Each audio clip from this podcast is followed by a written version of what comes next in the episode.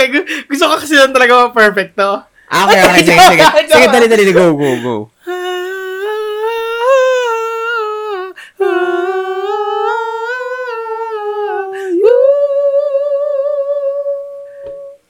I've been drinking. I've been drinking. Naman.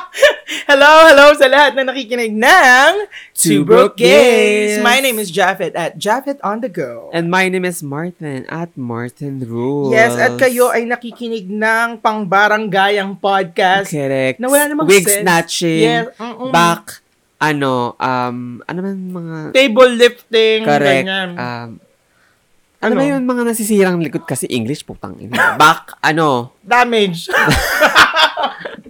Backcracking. Oh, yan, backtracking, correct. Oo. na talaga namang ano. Ang um, hirap mag-podcast habang kumakain. it, kayanin natin to kasi sponsored ito, ano? Ayan, so hulaan nyo ang kinakain ni Jap. O hindi, kumakain ako ngayon ng dulce de leche na cake kasi Mhm. I'm celebrating small wins. Tama. Anong wins ba ito? Wala na nakapagpahinga. Ay, ta- ta- tama yan. Yung mga ganyang kaliliit na bagay na, katulad nga ng sabi Hindi, mo sa, ano, kasi ako ng... sandali Ah, lang. sige, go, go, go.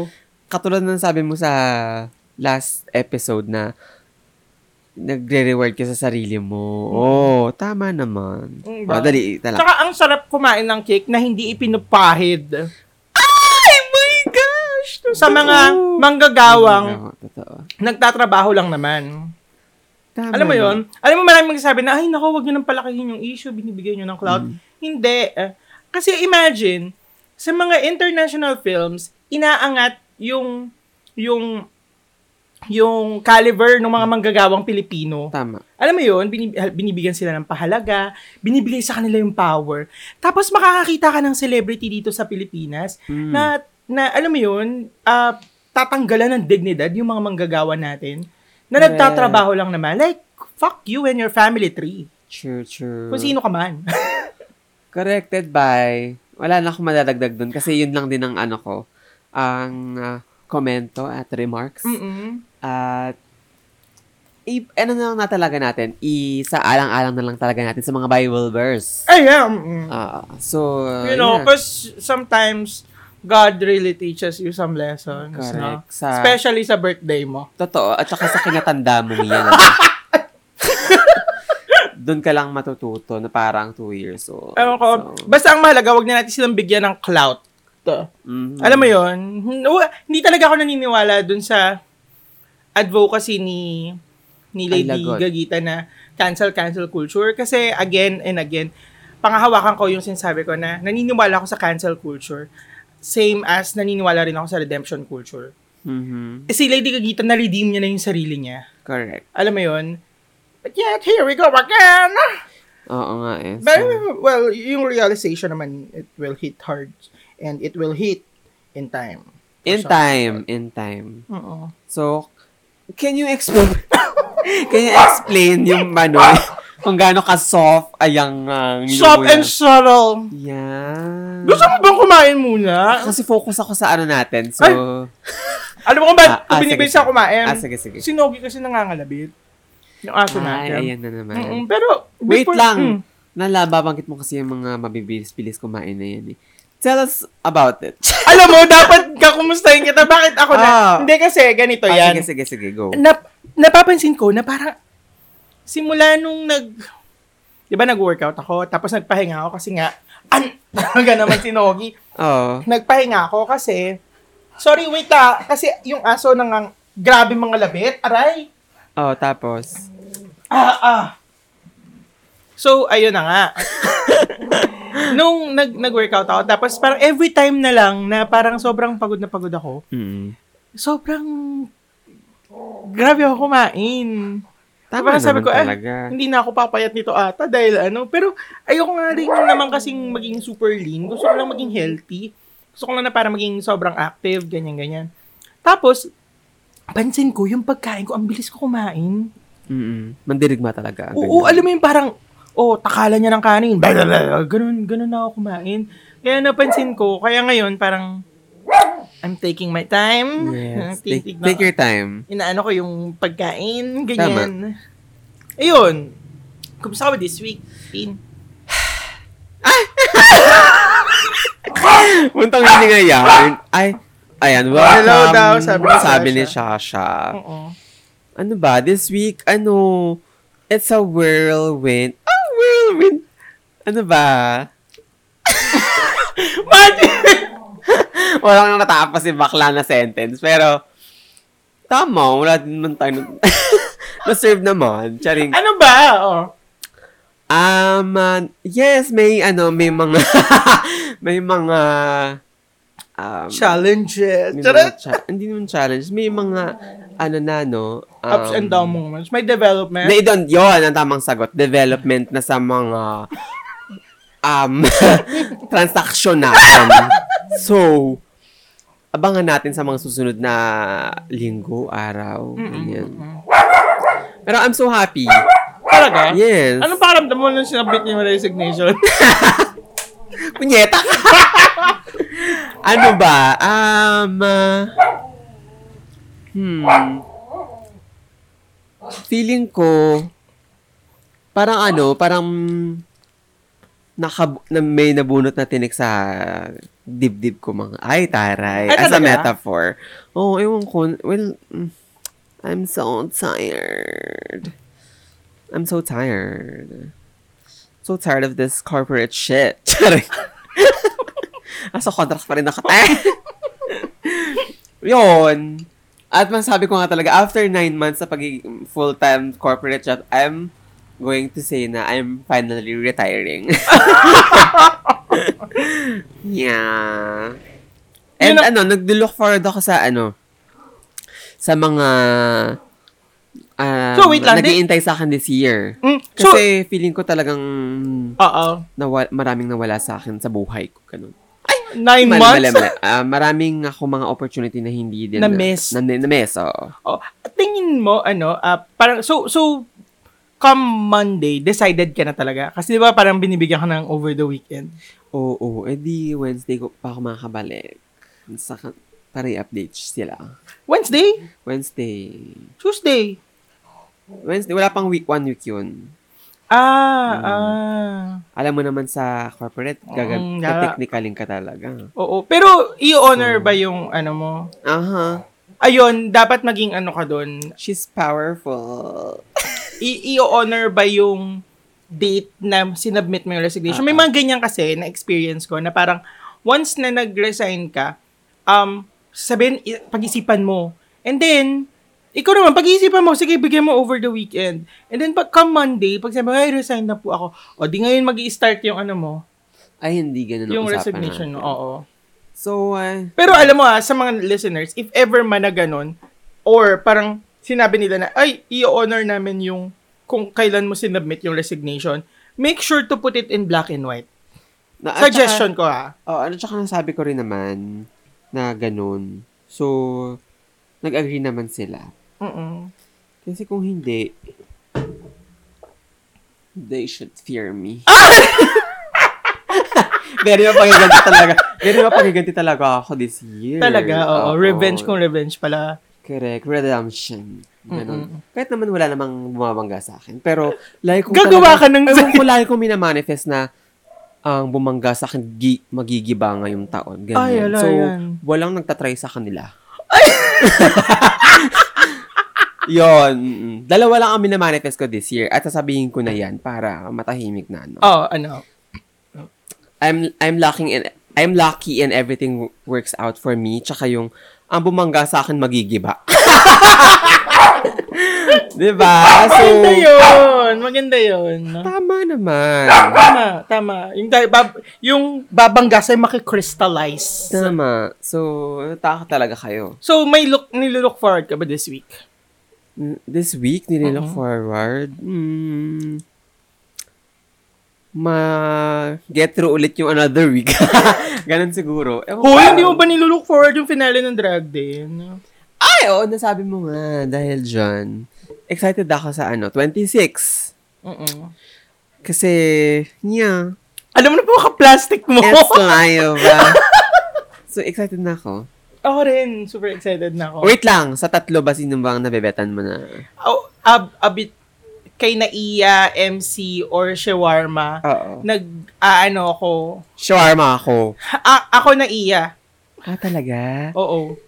Very ano no, pang Miss Universe talaga si Ma'am Shi. Ka- nakikita ko si Catriona kay, kay, kay Naiya. Mm. Um, pero kung halimbawa, alam mo kasi, whether manalo si MC, si Naiya, and Shawarma, parang okay lang sa akin. Alam ko maraming ayaw kay MC dahil doon sa nangyayari sa drag din. Ah. Pero kasi, hindi mo matatanggal na ang galing niya. Hindi mo Sure. maalis yung magaling talaga siya. And she's playing the competition. Hmm. Alam mo yun? Parang I, I, I, just don't want to take it away from her dahil lang nakakainis siya, ganyan. Hindi, magaling talaga siya. Mamaya may villain edit, na naman pala, no? Oo, para We- ma- mamaya hindi natin sure. alam na may villain edit. Kasi parang sabi ko, bakit yung, ano, bakit yung kay MC pinalabas yung, yung, tawag dito, statement na echosera siya. Pero, oh pero yung kay, hindi ko alam ah, yung kay Lady Gagita, ba't hindi pinalabas yung comment doon? Is it because we know personally na si Lady Gagita can't take criticism that much to a point na parang kinakancel niya yung cancel culture? Alam mo yun? Sure, sure. Wala lang. May, may ganun akong Notion. thoughts. Thoughts and opinions. Oo. Mm. Pero, the thoughts and opinions. pero hindi nga, parang, parang ano, parang, um, if tatanungin ako, y- naiya yung ano ko. Ako shawarma. Yung- shawarma. Shawarma, pero hindi mo Shawarma. sure, no? Hindi mo sure kung paano magpi-play out yung, yung finale. Correct. Wala, wala, ta- wala tayong idea kung paano. Ah, Kasi paano nga, mo in-ex- ano in-expect mo? Hmm. Kasi nga, talagang parang naka-in, naka-print, naka-in, naka-embed na sa utak natin yung mga palipsing, palipsing. Oo, So, oo, oo. napapansin ko kasi, ano, usually may, eh, may mga promo si, si, Drag drag din. At saka dun sa final nila laging drag dagulan. Feeling ko drag dagulan. na tatlo. Hmm. Tingin mo ba, ano, parang same level ng dragdagulan na, with lip sync ko. Feeling mo ba same level ng dragdagulan ng, ang tawag dito? No, Nung sa maginawa? oo, oo, oo. Feeling ko, hindi mo natin alam kung paano. Hindi ko nga, Kasi- yun nga, hindi natin alam kung paano i-play out Oo, tong, ano, Feeling ko din naman. tong, Feeling ko mag-enjoy tayo sa finale. ako din. And, kung si, well, yung bet ko nga si Sh- Shawarma. Pero, kung sino man manalo, deserve. Oo, parang ano naman, hindi siya kagaya ng, kagaya ng, na, hindi mo talaga siya maiko-compare sa drag race na, Mm, mm, mm. parang, ay, eh, alam mong ito yung mananalo, ganyan, or meron kang mabebetan, ganyan, ganyan. Kasi, aside sa competition sa drag din, talagang sobrang kitang-kita mo yung sisterhood. Sure, sure. Oo. Kahit sabihin na parang pageant, no? Ay, ayan. Oo. Hindi, kasi, Speaking of speaking pageant, of pageant, talaga namang, ano no, very aligned.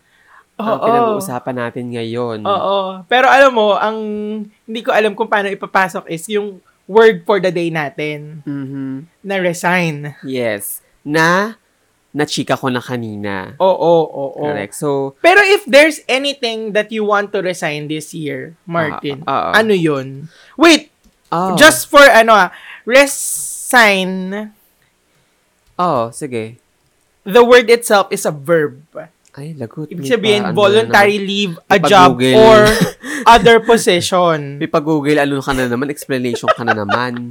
Siyempre, dapat laging may ganon. Kasi yun yung word of the day natin eh. Tama. Word of the week. Sometimes, pwede rin sabihin na uh, to give up or to give up a job or a position by telling your employer that you are leaving. Correct. Ganyan. And after the afternoon, you're going to rise up. From the ashes! Oo, oo, oo. Um, ano ba? Sige. Ano may sabi mo kanina? if, if, kung, kung meron kang gustong mag-resign Ngayong taon. ngayong taon, Yan. sino, Sino or at ano bakit? at bakit? Sino or ano Oo. at bakit? Sige, ano ba? Yung hindi tayo dapat ma... Ha... Ano ba to? Hahaplas rehas, ano? Oo. So, well! well! Um, alam ko na. So, kailangan, gusto ko mag-resign yung mga ano, yung mga taong ano, talagang patuloy pa rin na nagtatanggol dun sa ano. Ay, oo. Alam na natin Alam na yan. natin Oo, yan. oo, Tapos, oo. syempre, kung mag- Sana matauhan na sila, matauhan no? sila. Syempre, Oo. after nilang matauhan, mabagok, ganyan. Ay! Ano, sandali lang. After nilang matauhan, magkaroon ng, ng, ng, ano ulit, malay. Mm-mm. Ay, talaga namang pukpukin nila na mag-resign na yung kanilang Yung namang Oh, Panginoon, diba? Oo. ganyan. Ah, so parang sinasabi mo, yung mga uripon Mhm. na ah, tinitingala yung Panginoon nila, Mm-mm. dapat nang mag-resign. Yun na nga yun. Yan. mm-mm. Talaga namang uh, nananalig ako Nananalig, dyan, bestie. oo. Oo. As a isang ano, um, binukot. Maipasok lang ano. Pero yun, ikaw ba? Ah, Um, ako, Sino, ano, at bakit? ako, if there's anything na I want to resign this year, I think, well, alam naman na natin na gusto kong mag-resign na talaga yung dapat mag-resign. um, sana mag-resign na yung ano, wishful thinking ito ha. Mm. Oo.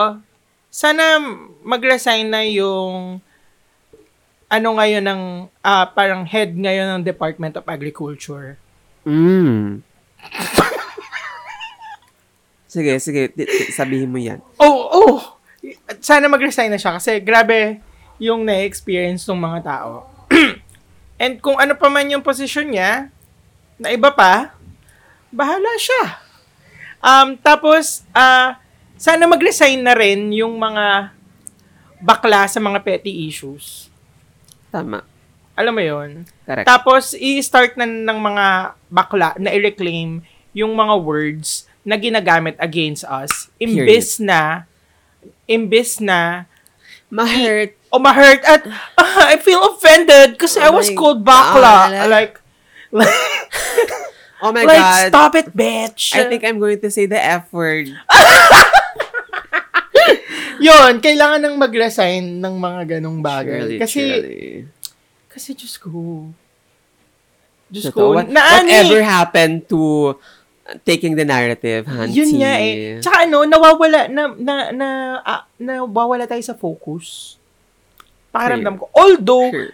Although kailangan i-address yung mga ganyang issues, alam mo yun, hindi, hindi ko naman sinasabi na wag na nating i-address, wag na nating pag-usapan, ganyan. Hmm. Although kailangan i-address, pero, Wag, Diyos ko, 2023 na, wag naman tayo magpakamangmang. Google is free mga, mga ano, mga bestie. 'di ba yun, tsaka yung mga ano, At saka sa- baka, baka ibalik sa atin na, eh di educate nyo. Ay, di po namin siya friend. wala ba siya, wala ba siyang friend na ano, medyo witty-witty? oo, wala bang friend yan na mag, mag-ano Tantanan dyan, kasi- kakausap dyan? Tantanan nyo kasi kakasingot sa way. Ay! Hello! Period. I said what I said. Ala, cancel the Martin rules. Cancel me, honey. Boycott Martin Rules. Gawin ko pa yung t-shirt. o i-capitalize mo. Yan, um, ano ba ba mga magagandang mag-resign? Mag-resign na yung two brokenies. Ah, Oo, sa kakatakdak ng kung ano-ano. Oo, dapat ano, ayusin dapat, na natin. dapat maging ano itong podcast na to.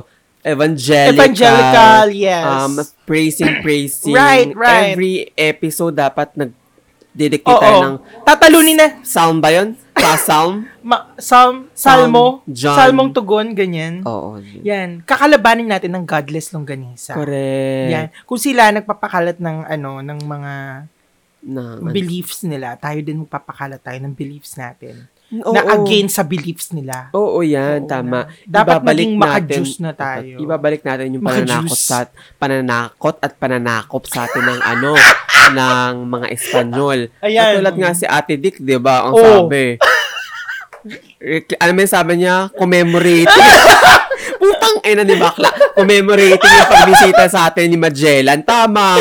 Pero tawang-tawa ako doon, hindi ko siya tinake seriously. Ano ba yun? Parang nakakatawa. Oo. Nakakatawa. Naalala ko naman yung mga... I remember so many people ba ito? Pero yun na nga. Mm-mm. um, yun na kay connect na itawid ng mga bading ang topic for today. Oo, oo, oo. oo. Mhm. Ano ba ba? Ano ba, ano ba yung mga bagay na ginagawa pag nagre-resign? Ah, alam ko na. Kung meron kayong Ay! mga... Ano, as- Meron pa, meron Ay, pa mga meron, ako, magandang meron, mag-resign. meron ako. Ah, wait. Sige, ikaw muna. Ako muna. Ah. Kung meron kayong mga naiisip na mga bardagulan sa aming dalawa ni Japet, ay, i-resign nyo na yan. Alam nyo na yan, Charing. O, tig- ikaw na go. Ayun, ah, dapat mag-resign na yung mga, yung mga ano, yung mga influencers kagaya ni Martin Rules at Mm. Japheth on the go. Tama. Influencer na ano, nagpapakalat ng toxic positivity. Mhm. K- Kasi sobrang ano na, sobrang gas-gas na. Oo, tama naman. As in, gas-gas na gas-gas na talaga yung toxic positivity. Sige, hanapin mo yung hinahanap mo. Tama ba? Ito ba? Oh, Sana tama ito. mo, ano? Hindi, yun Mm. nga. Parang sobrang, ano, um, sobrang, hindi ko alam eh. Tsaka yung pag-enable sa mga taong, Alam ko na next. I-resend mo na yan, sasabihin mo kasi na, naulit na yan. ah, naulit na ba? Naulit na. Naulit na. Oh, so, Oo. nire- I resign. I resign myself. Kaya tama. Pero pag ako nagre-resign, alam mo ba, before, naalala ko kasi na parang, pag nagre-resign na ako, di ba usually, dapat pag nag-resign ka, hindi alam ng mga kasama mo. Ganyan, ganyan. Alam mo, hindi pa ako nagre-resign na hindi man lang discreet. Alam mo yun? alam na, nakakainis. alam na ng buong kumpanya. Oo, ganun. pag nag-resign ako, parang, ala, alam na ng ano. Tapos, ipapatawag ako, uy, nag-resign ka, ganyan, ganyan. Sure, Sabi ko, paano niyo nalaman?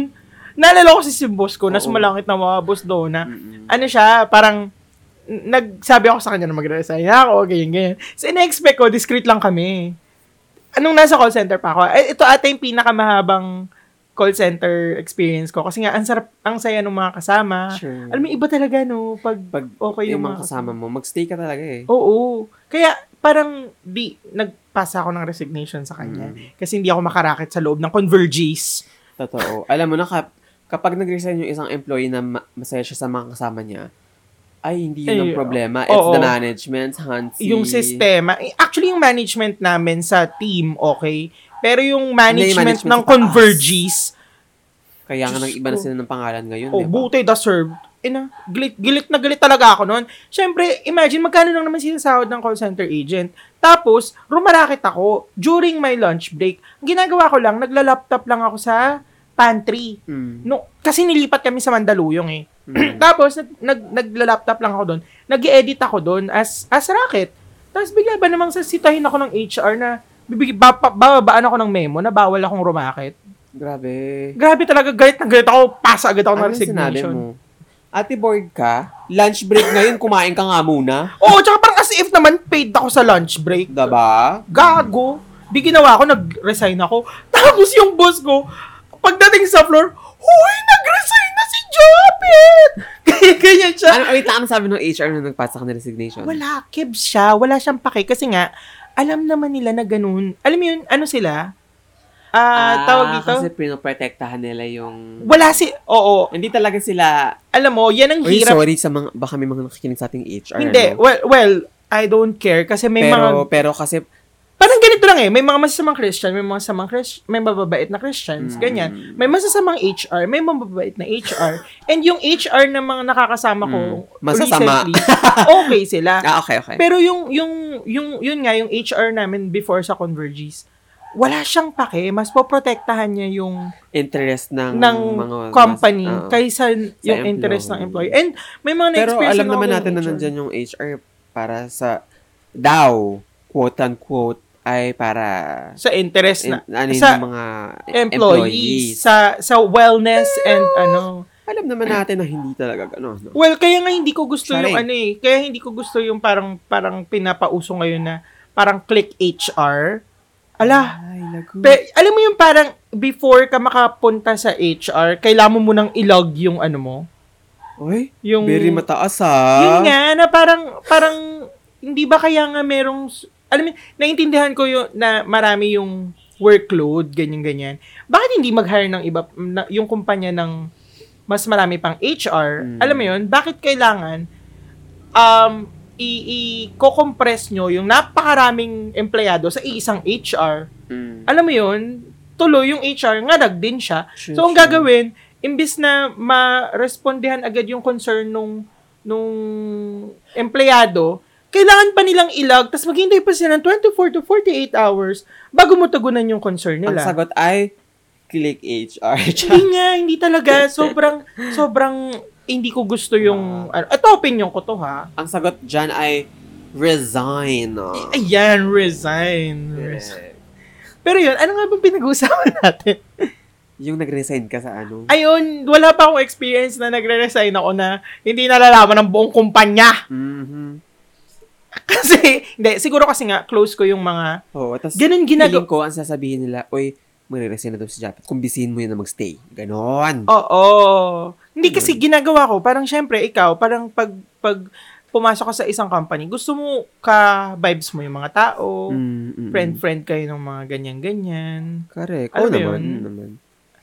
As much as possible. Ah, as much as possible, i-assert mo yung, yung, yung space, yung, alam mo, i-assert mo yung ikaw dun sa space na yon Ayaw mo na parang, ano ka, parang OP ka. Eh, parang, hello, bakla na nga ako, tapos i-out of place nyo pa ako. Parang ganun. Well, napag-usapan naman natin to eh, di ba? Na parang, i-reclaim na natin, i-resign na natin yung mga ideas na dapat pag ganito ka, sobrang excluded ka sa narrative. Alam mo yun? Ako, I, I think it's high time na i-reclaim na natin yung mga notions na na hindi tayo kasali. Dapat, ah, ayaw niya ako isa, hindi, sasali ko sarili ko. Mm. Alam ko, bida-bida, itunog bida-bida, pero kasi, gusto kong mag-exist eh. Mm. Sa tingin mo, saan ito nanggagaling? It's coming from A place of, ano, sige. a place of love. Worship, the Oo. heavens above, the Kasi alam, angels and sa the ating dalawa, cherubs. alam naman natin na hindi ka naman talaga nag, ano, yung parang kailangan mong i-assert ng sarili mo dahil alam naman natin na kapag andun ka sa isang halimbawa Situation? na, um, ah, sa isang group of people ikaw talaga ang nagiging star. Hindi ko yan alam. alam mo yan, Um, Martin, Marina.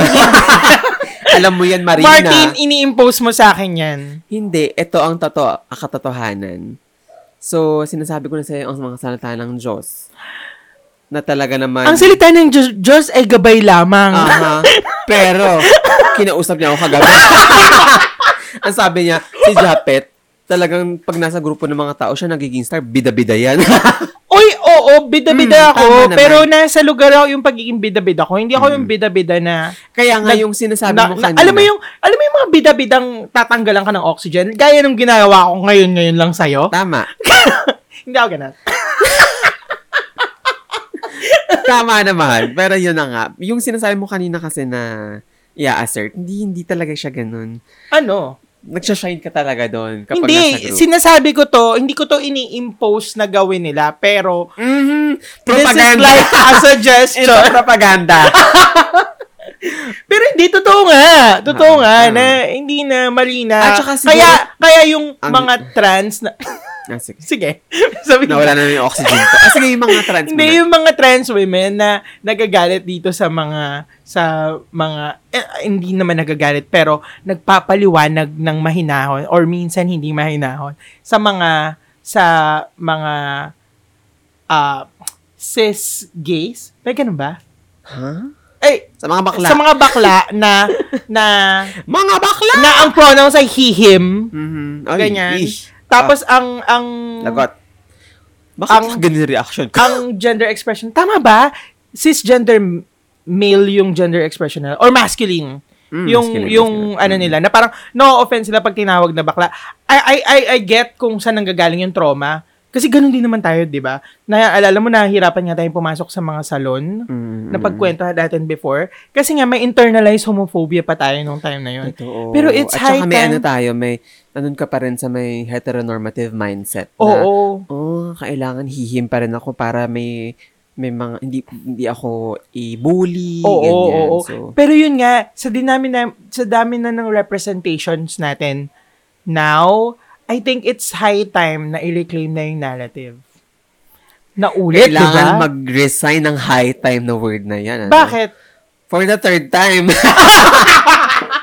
alam mo, binibilangan mo ako. Wala na, alam mo Sige, namang go. limited ang vocabulary natin. Natin. eh. Tama Oo. naman. So, it's high time Mhm. na, Na- i-resign na yung ganyang notion na may makukuha kayong mga magagandang words dito sa podcast na to. Corrected by Kasi ano to, future. pang Pang talakayan. bardagulan talaga. Oh, anyway. Bardagulan. San ba, ano bang etymology ng word na barda? naman tayo. Oh. Etymology? Saan to? Ano yun? Lugar ba yun? ano nga? yung etymology. Ano ba yung mo naman pinanggalingan? kasi Kasi, naman? Martin eh. Resign yung word natin, tapos Ancient papalitan Egypt mo ba ng yan? Bakit naman etymology. etymology? Etymology kasi, yung parang origin ng words. Base sa? Base sa Google. Google. oh, tapos, Ayun! basta, ang ano, ang mahalaga, invento yun ng mga bakla. Oo. Tsaka ang mahalaga talaga sa topic natin ngayon, mag-resign yun, dapat mag-resign. Yung hindi Correct. naman deserve yung posisyon. Correct. Yung hindi naman natin, alam ko saan ang galing yung mga Ah, naman. Yun. Mm-mm. Oh. bu, Mm. bu, bu. Sure, sure. Diba? Mag-resign ka na! Tama. Igil ako sa'yo. Tsaka sana, alam mo, mag-resign na yung katapat nating bahay na ano, na every morning, nagpapat, nagpapatugtog ng Oh. mga propaganda, Emerlu. Tapos rinig na rinig ko. Nagigising ako sa mga magandang araw sa mga kinember sa China Bank na talaga namang humataw sa Switzerland. Talagang, oh yeah! Sabi ko, okay. Alam mo yun? Oo, unti-unti ka na rin magiging ano, Oo, eh, parang, Bagong "Ah, mukha." mga kinemper sa China Bank, ganyan-ganyan, nagpatalbugan, ganun. Grabe, as in, umaga-umaga, Tama. every morning. Kaya ginagawa ko, every morning, nagre-resign ako. aha, Nag- paano yan?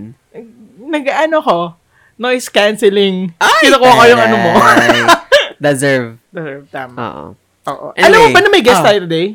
Ito na nga eh. Anyway, Ayan na. since napag-usapan na nga natin itong resign-resign na ito, no? Mm-mm. Yung nabanggit natin kanina na yung uh, drag din ay very um, uh, dragdagulan, bardagulan na parang pageantry, race, and Hmm. all. Mm-mm.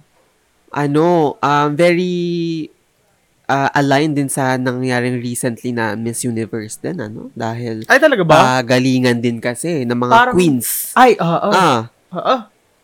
galing sa iba't ibang ah, lugar, galing sa iba't ibang bansa. Oo, tapos di nakapasok si Celeste. Ay, na nga.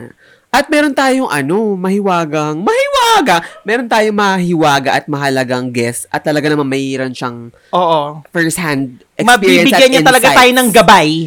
Gabay. Ni. Iko. Gabay. Ayan, ko. Hindi, oo nga, kasi um, ah, si Iko, kasama namin siya sa group. Mhm. And alam mo ba si Kato? Alam mo, alam mo yan. Grabe. Grabe talaga. The- Ito ang ano, um, the queen of pageant, ano, pageantry. pageantry in the Mhm. Philippines. Ay! Yes, pero Pero nasa US siya Ay, ngayon. Correct. Yun naman talaga ang mga Oo, ang correspondent, ang powerful. Diane Costillejo ng Two Broke Castillejo, Girl. diba? Costillejo. Ewan ko ba? Casti... Castillejo, alam ko. Oh, yun nga. Ayun Basta yun. Siya ang, Ang Diane, Diane Castillejo Castillejo ng ng Two Broke Gays. Gays. Live na live from Washington, D.C. Ladies and gentlemen, and the non-binaries, let's all welcome. Akala ko sa... ah, ito na. Let's all welcome. let's all welcome Iko Gabay. Insert. Insert. Yeah. Hello. Ayan na. O, diba? Kaka, ano lang. Kasabog si Sasha. Kasabog si Sasha. Hello! Ah, Hello, hello. Hello, dyan sa ano, sa New Orleans. Ano, Louisiana. New Orleans. Sa Louisiana. Correct ba? nasa Washington D.C. si Iko. Oo, Ah, nasa. Washington DC na ako, pero galing ako sa Miss Universe sa New Orleans. Ayun. Fresh na fresh from New Orleans. Oo, oo, oo. Wait lang, bago ang lahat, kumusta ka muna, Iko? Yes. Okay naman, ah feeling under the weather dahil sa pagbiyahe-biyahe. Kaya Oh. meron akong ano dito, Hey, Vicks. Vix. Oo.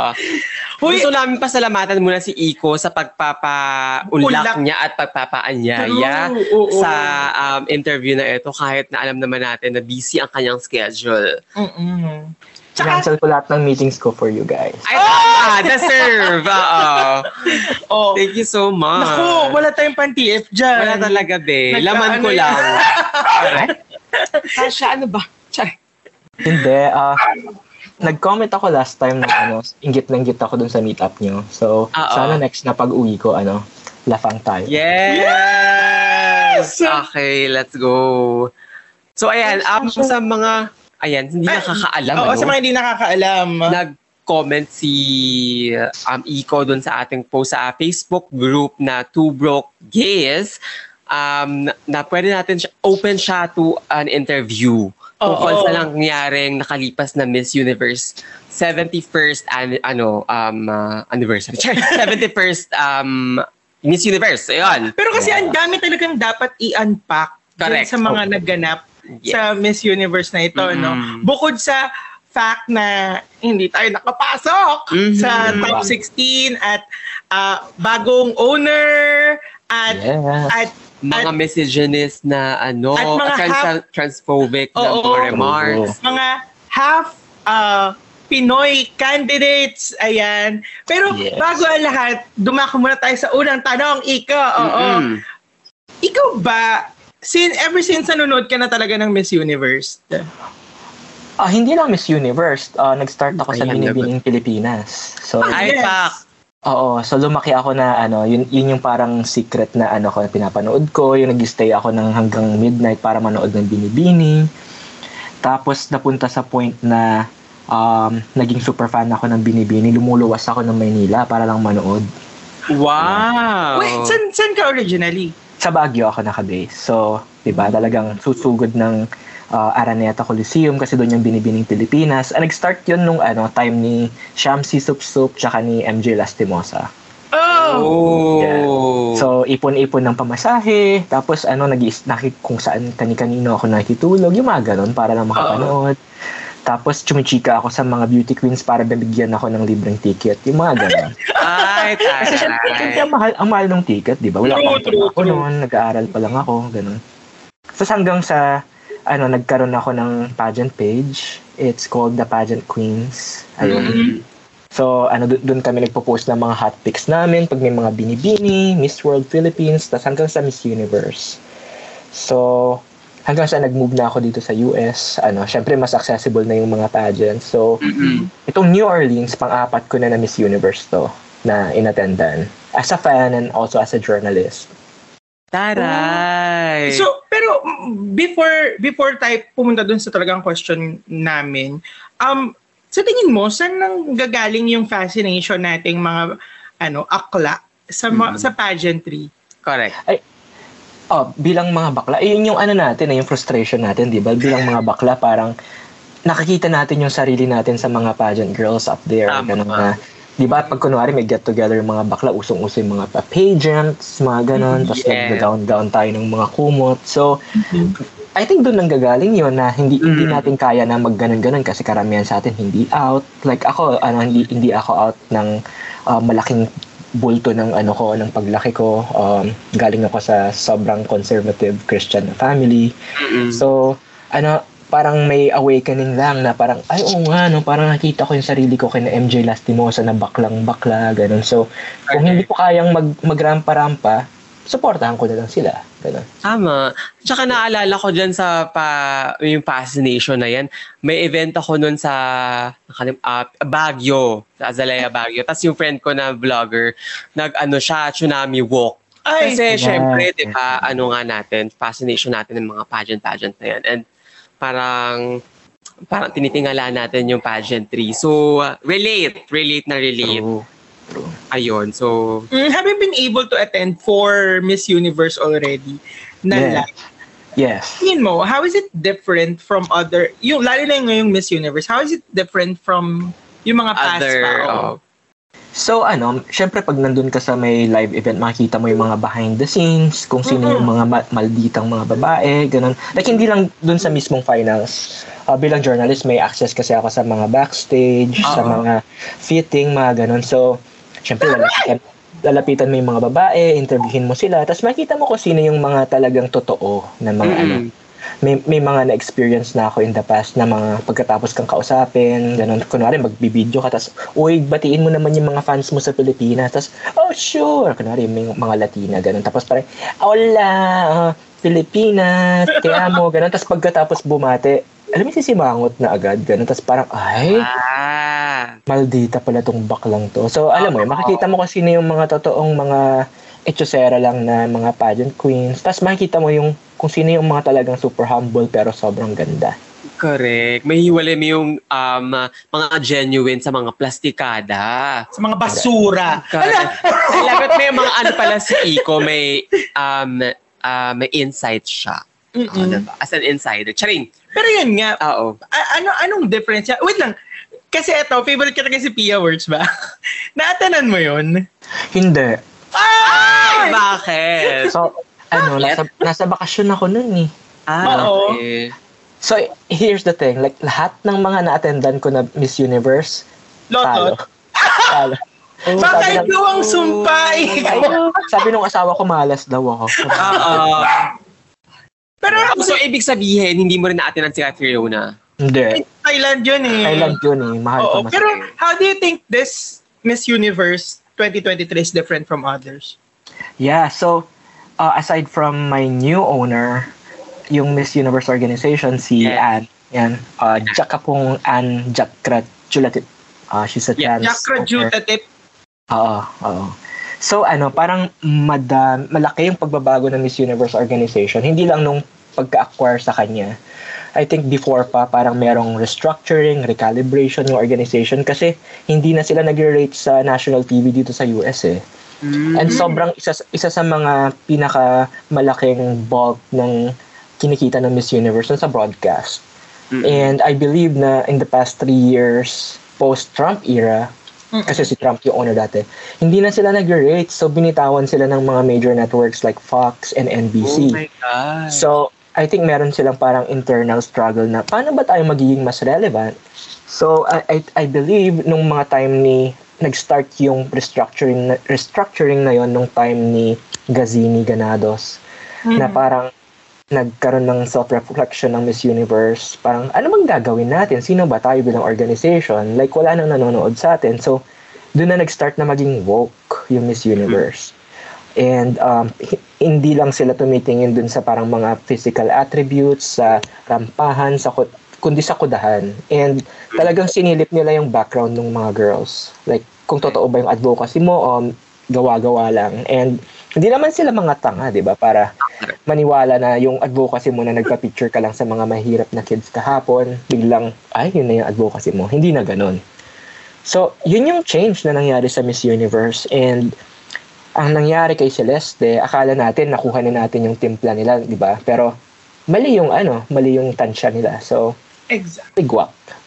Actually, Mm. ano, nung nung pinapanood namin ni Martin yung Miss Universe, parang may may may lagi kami napapansin na parang parang napapansin mo ilang beses nang na-mention yung mental, Mental health, health. as their advocacy. Advocacy. Na parang Super gas-gas na. Oh, parang totoo ba? parang ikaw, ikaw mismo, ma- mapapaganon ka na. Kaya ta- parang, parang hindi na nagiging genuine yung Hmm. ibang contestants. Correct. Tsaka naka, natutuwa ako, ano, natutuwa ako na parang ano, ginagawa nating timestamp yung mga ano, no, yung mga candidates na, ah, nung panahon ni ganito, ganyan. Oo. So parang, parang, anthropo sa anthropological point Aspect, of, oo, oo. point of view. Parang, hala, ang cool na ginagawang timestamp yung candidate. Wala lang, nakika ko lang. Yeah, ah, talagang ano, pagbabantayan mo yung mga, mga naging reign nila, like kunwari yung reign ni Pia, pivotal year din yon sa ah, sa organization kasi may Yeah. maraming mga pagbabago, Correct. ganun. Tapos, um, yung kay Catriona din, na parang yun yung pagbabalik ng heavy sila on advocacy, pero si Catriona dumating siya na may advocacy ako, pero handang-handa akong makipagbardagulan sa mga Latina. So talagang hinampas-hampas niya yung mga Latina, ganun. Pero, pero yun nga, ah, sinabi mo yung mental health, di ba? I think, totoo yun sa, sa parte ng Miss Universe organization. Kasi nalala nyo nung ah, 2020 ba yun? Yung ano, ah, suicide ni Ch- Chesley Chris. Oh my Oh gosh, my God, yes. USA. Yeah. Mm, ko.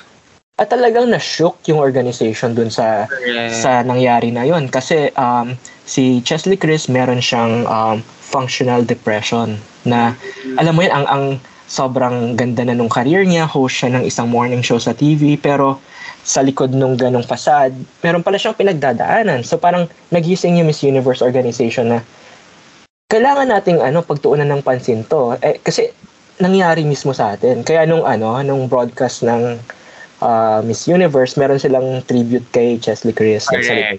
Nagsalita yung nanay niya. And behind the scenes, si Catriona, makita mo talagang tululuha. Yeah, kasi naging roommate niya yun eh. Tama. Yeah, yun. Yeah. So, tapos ako iyak din ako nung iyak doon. Ang- Ang bigat ng moment na yun. yeah. Yeah. And, and shocking din yung moment na nag-suicide siya. Tapos may mga conspiracy pa na talaga bang nag-suicide siya, mga ganun. So, kasi nga, maganda yung career niya, standing niya sa sa career niya and hindi makapaniwala yung iba na nag-suicide siya. So, sobrang nakakalungkot. Yeah. Personally, Iko, how was it ah, parang na ma-experience live? All these years, ah, diba? Yeah.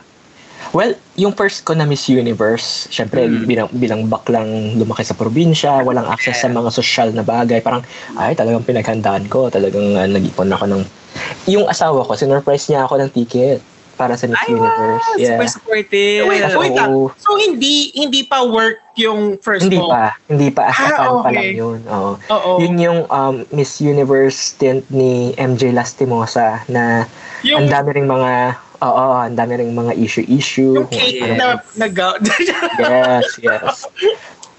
Ayun, tas yung, yung unang kong experience, parang, oh my God, mangiyak-ngiyak ako. Tapos hanggang sa matapos yung event, talagang nandun ako sa venue. Talagang pinitignan ko yung mga behind the scenes, kahit tapos na yung crowning, talagang may dala akong camera, zoom in ako. Ay, si ano, si MJ, kausap niya si Miss ganito, ganun, yung mga ganun.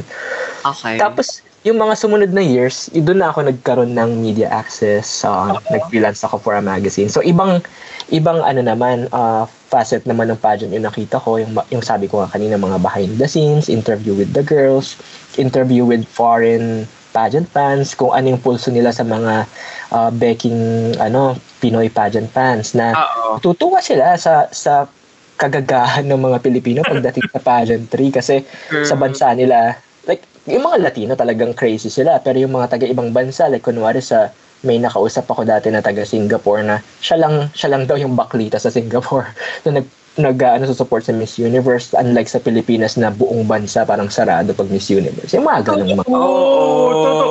Gusto ko lang din sabihin na super crazy ng fan base ng pageantry dito sa Philippines. Hindi lang um, sa Miss Universe, kundi sa iba pang mga ano like sa Miss World, sa Miss International. Mm-mm. Grabe yung support ng mga um, mga Pinoy sa pageantry. Feeling ko ang ano dyan, ang, ang, ang sig- siguro the reason behind that. Kasi parang sobrang ano tayo sa Cinderella, sa Cinderella ano, Fantasy. sa fantasy, sa Mm, na yeah. story. Na parang, hala, naiisip ko na naman yung sinabi ni Imelda na parang yung mga Pilipino mahilig tumingin sa mga stars. Ay, Yeah. mahilig mahilig talagang parang. Pero kasi nga alam mo yun parang sobrang sobrang totoo na hindi natin na-experience eh. Tapos sobrang gustong gusto natin. Ito yung mga bagay na hindi accessible sa atin. So every time na parang nakikita natin in international level. uh, platform Oo. na may Pilipina doon sobrang parang ah, ibig sabihin parang hope Ah, Oo, Oo. at saka napakalaking ano kapag may nagre-represent sa country mo. oo Diba? So. Grabe yung hungry natin for representation ibig sabihin yeah. ang ang basa ko naman doon dun sa reception ng mga Filipino pageant fans pareho din sa Venezuela may nakausap ako na Venezuelan pageant fan alam naman natin yung nangyayari sa Venezuela ngayon di ba like Yes. nation like lugmok ang ekonomiya pero ang mga bakla crazy pa rin sa Miss Universe so Mm. sabi ko parang ba- bakit na ano parang na- may nakita ako ng similarity and nag-agree kami na it's a form of escapism na ang Miss Universe is parang sandaling moment na makakalimutan mo lahat ng mga nangyayari sa bansa mo. Tapos parang at this tiny moment, parang mapuput into good light yung country mo. Alam mo yun, na makikita mo yung sash ng country mo doon and makikita nila na ah, hindi lang tungkol sa poverty, sa dirty politics yung meron yung bansa mo, kundi ano, meron din tayong espasyo sa ah, glamour, mga fashion-fashion, mga rampahan, mga ganun. Oo, for some reason parang for me escape siya no sa current na nangyayari uh, political climate sa bansa. Escape yung Mm. pageantry para sa mga um um fan nung nung nung pageant. So yung next question namin Iko, ano was it um, how was it like meeting yung uh, Miss Universe 2023 at saka tong si Celeste? Ayun, so, alam mo, yung, alam mo, meron, Ay, meron akong pageant page talaga, di ba? So, dun sa pageant page namin, naggumagawa kami ng mga hot pics. Mm. And simula pa lang nung bago pa sila magpunta, alam, talagang number one na namin si Arbony. Ah. Kasi si Arbony, ano, ang hirap ng pinagdaanan niyan sa Miss USA. Ang daming mga, ano, mga accusation na rigged daw yung pageant for her, mga ganon. So, ang, so, ang nangyari, um, yung Miss USA National Director, tinanggal. Oh. Kaya ang, my gosh. tinanggal siya. So, three months ago siya na crownan, nagkaroon ng mga issue-issue, tinanggal yung national director niya, nagka-warla-warlahan, and she was on her own. Yung preparation niya. So, si, si Bakla, nag, nagdaday siya ng mga cape niya, ganun on her own, walang support ng organization. So, nakakatuwa lang talaga yung pinagdaanan niyang journey. And natanong ko rin sa kanya yon nung nag-usap kami. Uh, and alam ko talaga na siya yung isa sa mga mananalo. So, ang ni-request ko lang na interviewin si Arbony tsaka si Celeste. Ah. Yeah. Baka naman pwede kami, baka naman pwede kayong makarinig ng interview mo kay Arboni. Ah, oo. Oo. So, ano, pwede ba natin, isisend Insert ko yung clip, clip? ganyan. Sorry. Yeah, isisend ko yung clip. Yeah, meron Oo, siyang sige. napakagandang sagot. Tung, Pero- ano, Wait lang, siguro yung follow-up question. Kung meron ka bang parang ano, Iko, na feeling mo this year ito ang mananalo at natutupad siya? Katulad nitong kay Arbany. yeah, yung kay, yung kay Arbony talaga malakas na yung ano, malakas na yung pakiramdam ko pre-pageant and then nung nakausap ko siya in person, like iba kasi kunwari pag makikita mo lang sa Instagram, sa mga Ah, pictures, pero in person, pag pag meet ko pa lang sa kanya nung naglalakad siya, parang meron siyang ganong aura eh, na na I'm parang winner siya, she knows na siya yung ano, na front runner siya, pero walang ere sa katawan. Oo. Nag-offer, nag-offer pa nga, kasi dala ko lang yung phone ko, di ba? So nag-offer siya na, ano, do you want to use my light? Meron siyang light eh. Ay, na- pare, oo. So ang bait, like nagkakalkal siya sa bag niya para hanapin yung light, ganun ganon Tapos kinukumusta niya ako kung ano, first time ko daw ba. Kasi akala niya galing ako ng Pilipinas, ganun ganon Mm. So ang ang ang sarap ng feeling na ano na makausap siya in person dahil nga talagang nag-root ako for her. Pero syempre nandun pa rin yung ano ko, yung pag-root ko din sa Pilipinas kasi Right. isa sa mga front runners din talaga si Celeste. Oo. And pagdating naman kay Celeste, kung ano siya sa pictures, kung ano siya sa video, yun siya sa in person. Walang pagkakaiba.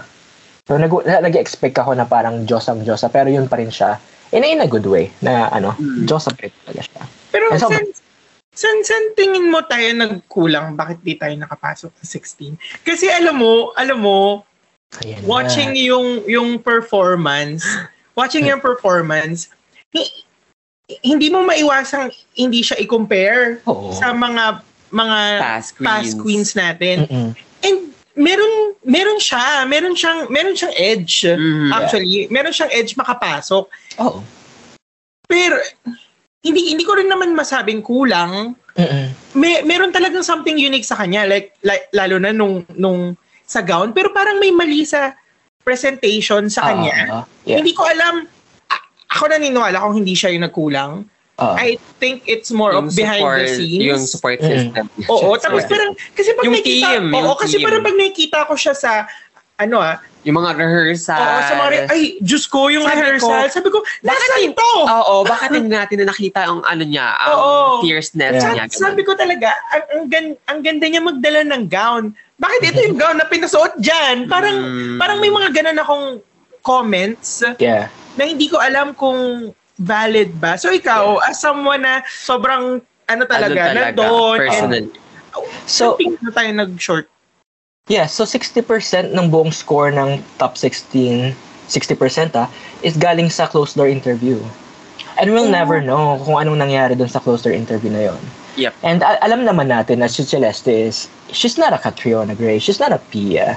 Yep. And alam natin yung background ni Celeste na ano na she's a good speaker, she's a good communicator. I know na ano pinaghandaan talaga ng ng organization yun. Pero talagang hindi natin masasabi kung anong naging performance niya dun sa loob ng closed door interview na yun. Plus, ma- iba na yung labanan this year eh. Kasi yung ibang mga organizations, talagang they prepared for the closed door interview. Hindi lang yung pagpe-prepare mo dun sa preliminaries. And nabanggit mo nga kanina dun sa preliminaries na ano, I think nag-hold back siya nung ano, nung preliminaries. Like, that's not the Celeste na napanood natin ng Miss Universe Mm. Philippines. Mm-mm. And the sad thing is, meron, meron kasing ganong philosophy yung organization na know when to peak. Parang mag-hold back ka, parang pas ano pa, ano na yung term? Uh, taste lang yung papakita mo. Pero kampante kasi, kasi siguro sila na makakapasok sa top 16. So sa top, six, top 16 na lang yung pasabog. Pero ang nangyari, na-outperform siya ng napakaraming girls ng preliminaries. Yes. Plus, yung mga girls na yun, they, they, they probably performed well dun sa closed door interview. So, I think yun yung nangyari. Ah, yeah, may, ma- may mga chismis na, ano, syempre, pagkatapos ng Miss Universe, daming mga chismis, di ba? May chismis na number 18 daw si Celeste, ganun, na kesyo, Meron ba? Ayun wala, na yun. ah, wal- walang ano. Like, I don't think na may maglalabas ng mga ganun. Pero alam mo yung mga Pilipino, parang maghahanap na lang ng Ah, rason may para i-validate, sila. Oo. validate yung mga feelings. Pero, isa pa sa mga aside from closed door interview na I think nagkulang, hindi naman nagkulang, pero na, na sapa, na angasan, na ungasan tayo. I think isa, isa pa sa mga aspeto na ano, naging masyado tayong kampante bilang mga fans. So, hindi tayo nagkampanya para sa text votes. Mm. So, ang nanalo sa text vote si Laos. Kaya siya nagka-auto placement sa pageant. Like, kahit ano pang performance mo sa prelims, syempre si Miss Laos, nakita naman natin yung performance niya. Parang, kumpara kay Celeste. Ano, parang, Yeah. walis-walis lang yun. Pero, text votes. Ha. Kaya, naging kampante mga Pinoy fans, sasabi siguro natin sa sarili natin na, hmm, makakapasok naman yan kahit huwag tayong mag-text. So, huwag na natin siyang iboto. So, Yeah. tayo. Di ba? Kasi parang sunod-sunod na lagi tayong pasok sa ano top Mm-mm. 4, top 5, ganyan. Um, Iko, sa matagal mo ng pagiging fan ng pageantry, would you know yung um, kung hindi ka nag-perform sa prelims, um, tapos biglang nag-perform ka that day no coronation, may Hmm. possibility ba na makakapasok ka? Wala. Wala na. Kasi tabulated na yung scores mo before, yung top 16 after na ng interview yun eh. And Ah, okay. Bakit may ganyan-ganyan hold back, hold back yung ano, Oo organization? eh. Yeah. Yeah, I, I think ang ang dami naninisi sa ano no sa organization. Pero alam mo, hindi ko hindi ko sila pinagtatanggol ha. Pero I think sila din parang nasa ano litong-lito din sila kung ano yung magiging timpla ng bagong organization. Kasi nga, ano, ang daming mga changes. Tapos akala siguro nila na gamay na nila. Kasi itong organization na to, ano pang, I think pang-apat na nila to na Miss Universe, na pag-handle sa Miss Universe from Binibining Pilipinas. Kasi di ba dahil sa Binibini? Mm-mm. And uh, I gotta give it to them din naman na ano, nag-effort din naman sila. And hindi nila alam, hindi nila nakalku- mali yung calculation nila. So kung may kailangan silang gawin next Miss Universe Philippines, I think kailangan nilang maging mag-calibrate nung Mm. atake nila sa pageant and kailangan siguro nilang makinig sa mga fans. Hindi kasi Ah. nila inano yung hold back, ano yung hold back post ni Martin. Meron siyang hold back entrance. Ako ba to? Oo. Ah. Ikaw, na bago ka pumasok, ka ganyan ka muna. so, o di pasok na agad tayo. Charing. Pero Iko, to think na itong may hawak ng um, uh, uh, Miss Universe Philippines from Binibini ay talaga namang may um, uh, tawag dito, anong word yun? Um, may first-hand experience sa um, uh, pageant, sa contest, ay hindi pa rin effective um, yung kanilang strategy sa sa um, sa sa pageant. Um yeah, so uh, Kasi um, do you- bago do you, eh. think yung yung pagiging magkaroon mag, pagkakaroon ng first hand experience sa sa pageant at hindi ay may may laking difference kapag ikaw na talaga yung sumalang doon? Oo, ah, so yun nga parang siguro akala nila meron na silang secret formula no na last year kasi nag ano si Bea Luigi Gomez hindi siya front runner ha pero si Bakla nakapasok ng top 5. Correct. Oo, eh Diba? kasi may ano siya eh, may ano, Ano feel- siya? Feeling ko ah, feeling ko sa akin. Well, bukod sa magaling talaga siya, may may may something unique sa kanya. Na parang Mm. oh, siya lang yung ganito sa buong competition. Siya lang Ang Yun. bisexual queen doon. correct. Oo. Tama. Parang may Oo. ganun. Tap, tapos talagang ano, hin- hindi naman siya yung prototype talaga na Miss Universe, no? Tignan mo naman yung mga na, na, na walis-walis niya sa pageant na yun, purong mga Diyosa, pero si Baklang may, may tat- tatuhan, ganun. True, true. Kaya na talagang nakapasok. So, May authenticity. Oo, tapos yun nga eh, yung talagang sinilip na talaga siguro ng Miss Universe organization na is this a manufactured queen or talagang kahit na walang makeup, walang mga gown-gown, talagang totoo siya sa sarili niya, sa advocacy niya, sa pagkatao niya, ganun. So yun siguro yung kailangan silipin ng Miss Universe organization sa susunod na kailangan na ba nating magpadala ng parang Rosa Rosal, ganun, na parang alam mo yun, at talagang nasa puso niya yung advocacy niya, Feeling, ganun. ako, feeling ko, ano, feeling ko, Makaturo ako. hindi kasi pakiramdam ko parang, ah, um, syempre, it's it's a women's organization. It's a Mhm. women's pageant, ganyan-ganyan. Um, siguro, feeling ko talaga ang pinopromote ngayon ng Miss Universe is sisterhood talaga. That term, tama. No, hindi na talaga yung fight, fight, fight for the crown, ganyan-ganyan, lampaso, lampaso. Sobrang, yun yung na-appreciate ko eh, sa, nung nawala na si Trump sa Miss Universe. Mm. na nakapil ako ng something na ganun. And ito, et, itong question ko, kasi parang, um, ba, bago na yung may-ari, si, Mhm. si Anne. And Mhm. I know ang daming bashing, ang daming nangyayari, ang daming sinasabi ng mga tao. Ikaw, Iko, in your opinion, do you think, hindi pa to dun sa question ko kay Anne, do you think sa mga susunod na Miss Universe, makakita na tayo ng, um, well, na, meron ng trans representation, pero makakita na ba tayo ng mga body positive candidates na ano, kasi parang, parang, wala, hindi pa ako nakakita ng big queen. Si ano pa lang, si, yung, yung, sino nga to? Yung Nung, India? nung Di ba, nung 2016, ah, si ano, si Harnas. Oo. Harnas. Yung, yung, rain, yung last year, Oo, oo. no, parang ako parang At saka this ko, year, na- I, I forgot the name or at saka yung country niya, pero parang may hijab siya. Sabi ko, oh my gosh! Oo, so oo. pretty. So parang so parang feeling ko sana yung next Mm. parang ito na More on yung mga yung more inclusivity. face of different women talaga. Yes. Oo.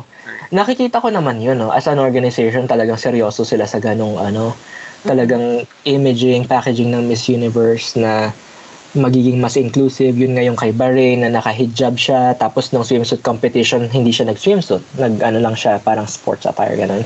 So, ang refreshing nun. Tapos si Miss Spain, di ba, yung first trans na sumali, ganun.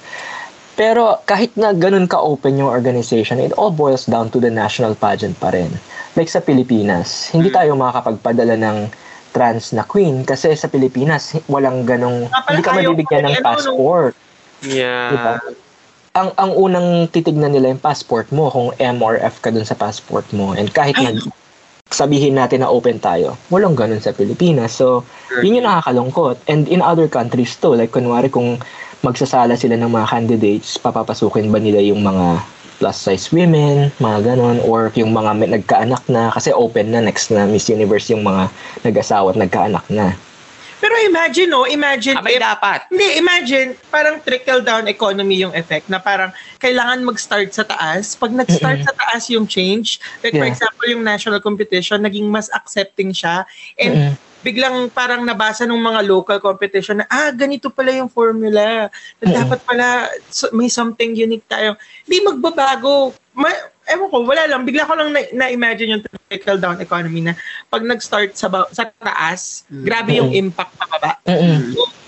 Ah, sig ah, may question ako, sorry. Ibabalik tayo dun kay Katlina Iko. Um, Mm-mm.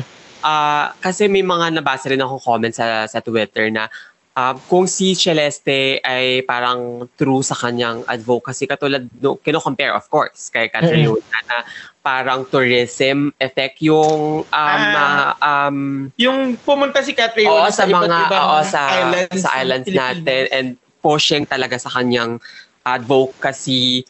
Sa tingin mo ba may chance tayong makapasok na talaga namang pinaghandaan na um, yun, advocacy? I think hindi. Wala, wala pa rin talaga. Kasi ang advocacy talagang kailangan organic yun eh, hindi manufactured. And ano, nasa age na tayo na ang dali na lang maghalongkat kung authentic or hindi yung ano mo. Hindi lang sa social, alam mo yun, parang maraming magsasalita, magkakaroon ng background check yung Miss Universe organization kung talagang yung pagpunta ni bakla sa ganitong lugar is, alam mo, totoong nagpakain lang ba ng mga batang yagit or alam mo. So, ang ang payo ko sa mga kunwari, kayo sasali kayo ng Miss Universe Philippines, di ba? Ngayon pa lang, talagang kailangan bantayan nyo na yung advocacy nyo. Five years before ready ka na. Oo, oo, oo. yes, yes. Ay, alam mo, ah, dito sa Pilipinas, balik babalik lang ako kay Ana, yung bagong may-ari ng Mm. Miss Universe. Dito sa Pilipinas, naging running joke yung way Kaya niya nga, ng pag-pronounce, ah, yung way niya ng pagsasalita. Mm. And then, uh, if you're go, sobrang nasty ng mga Pilipino mag-comment.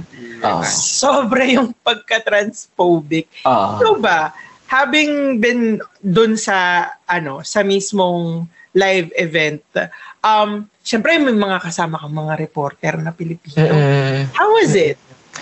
Yeah, yun yung nakakalungkot eh. Kasi nung in-announce nila na si Anne ngayong bibili, parang tumalon yung puso ko kasi it's a trans woman. It's a big deal. Like for for the longest time, ang Miss Universe is owned by men. And Yes. ngayon, fir- first time na magkakaroon ng may-ari, babae, tapos bilyonarya pa. So sobrang helpful, eh, hopeful ko nung nabalitaan ko yun. Binili niya ng 20 million dollars yung ano, Mm. yung Miss Universe organization. So, ano, tapos pageant fan pa siya, di ba? So, ala- alam mo yung parang, ay, excited ako sa mangyayari, ang daming mga kabaklaan, mga pakulo. Pero yun nga yung narinig ko nga sa mga, ano, sa mga pageant fans, at hindi lang sa mga Pinoy reporters around me, kahit yung mga Latino, like, naka, nakaintindi ako konti ng Spanish, tapos parang, tinatawag pa rin siyang man, man in a dress, yung mga ganon. And naka ang disheartening noon. Tapos lalo na nung ano, nung finals night nga na lumabas siya sa stage, sabi niya, "Hello!" Yung ganun na pagbungad niya. Tapos parang Yeah.